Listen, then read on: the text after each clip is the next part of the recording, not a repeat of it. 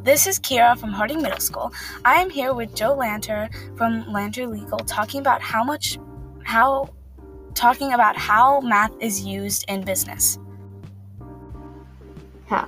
Um Mr. Lanter, can you describe your business and uh, what is your role in it? Sure. So, um, so I have a uh, I have a small law firm. Um, I'm the I'm the owner and founding partner, founding attorney. Um, I have a small staff. I have, uh, I have an assistant and an intern. Um, we handle almost exclusively cases uh, in the family law practice area. Um, and that so that involves a lot of different a lot of different things but the broad category is family law i do a little bit of other things but um, primarily that's what i do. I'm a family law attorney. Yeah. Um, what makes your business so successful? I i th- well i think the clients. I mean it, the um, i work hard um, and it, you know this is a uh, it's it can be an unforgiving uh, practice at times. So I joke I joke that my wife doesn't let me put my phone down or gets mad at me because I don't put my phone down very much. Uh, I'm pretty much constantly responding to emails and phone calls and and things like that. But it, it, at the end of the day, it's um, if I have success, it's because my clients trust me um, and then they refer their friends and family, and it you know kind of grows from there. So I'm very happy, uh, and I, have been here in Lakewood. I started downtown, and but I've been here in Lakewood since 2015, and I'll never leave. So okay. Um, when is the time you would use percentage in your everyday life? When is the time I use percentages? Yeah. Every day. So um, if you would have said to me when I started law school, you're going to use math all the time, I would have, I don't know, probably slapped you in the face. um, because I think one of the reasons why I was led down this road is because I didn't like math and science and that kind of stuff. But here I am, and I spend so in, in kind of thinking about this meeting before today, I use I use math in, in a couple of broad major categories. The one is in my casework, uh, and then the other is as a business owner. Um, I do both every day, um, and so a couple of examples is um, like I said, I do family law. So one of the one of the areas of family law uh, that I work with is I work with divorce. Um, and when families divorce, we divide their stuff. Um, and that can be that can be bank accounts and houses and credit cards and all sorts of things, retirement. Um, figuring out how to do that division is it's uh, it's not the same with every case. Uh, and it's not just as simple as splitting things in two. So oftentimes we have to uh, take a look at the percentage uh, in terms of percentages. Let's say somebody has been working at a company for 30 years. They've been married for 15 years and the divorce is going to require us to divide the marital portion of the retirement account. Well, the marital portion of the retirement account is a percentage of the larger account. And then one person is getting a percentage of that. Okay. That's super confusing, and it's something that a lot of lawyers don't understand. Um, but that's I guess, one of the biggest areas that I use percentages.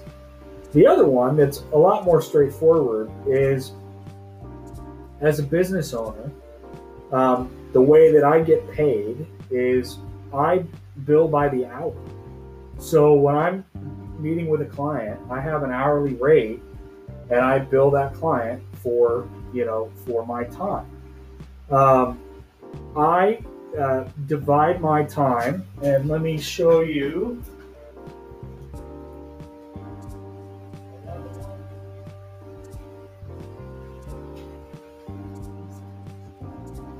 So I write all my time down every day on these sheets of paper.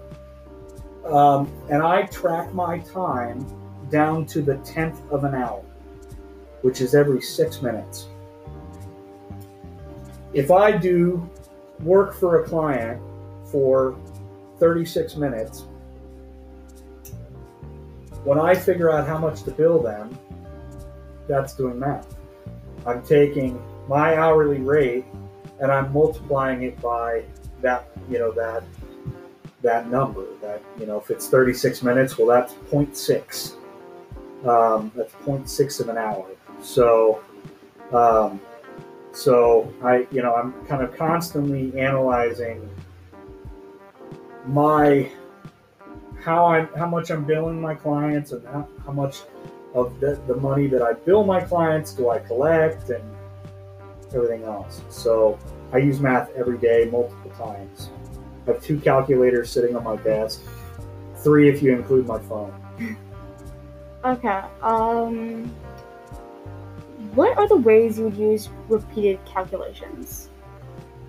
Repeated calculations. So like, uh, like if you did something before and it, uh, if you like made a calculation and then you use it every day to find out one simple thing. Sure. That's a good question.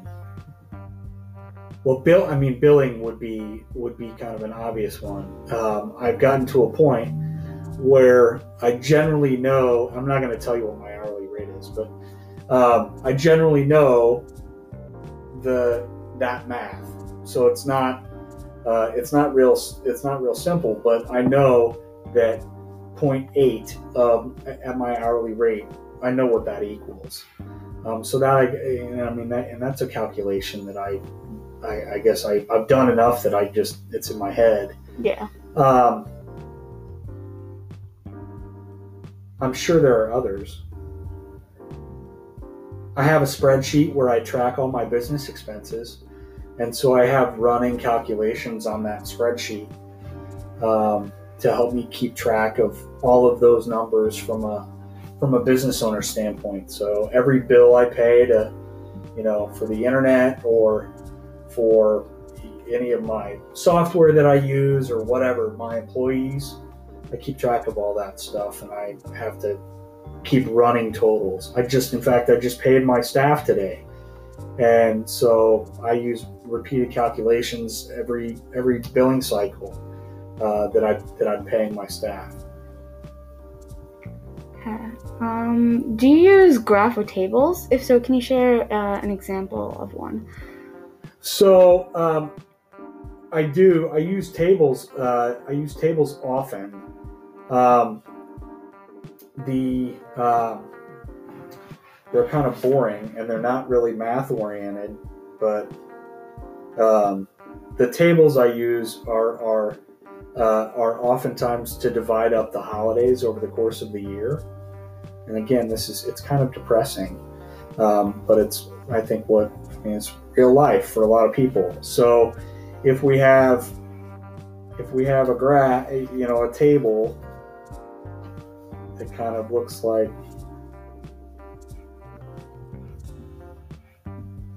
it might look like this. So we'll have even, odd, and let's just put in a couple examples.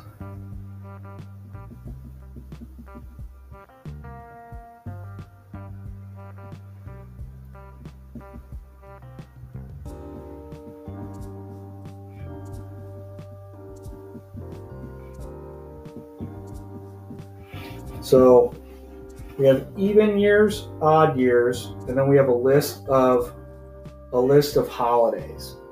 So if we're trying to figure out where kids are going to be for the holidays over the course of the year, we'll come up with a table like this, and it'll look something like this. and again, this is depressing because kids want to be with their parents, both parents, for every holiday, but sometimes that's just not doable. So we'll alternate. We'll have mother, father, father, mother, mother, father, and so on and so forth. Does that make sense? Yeah.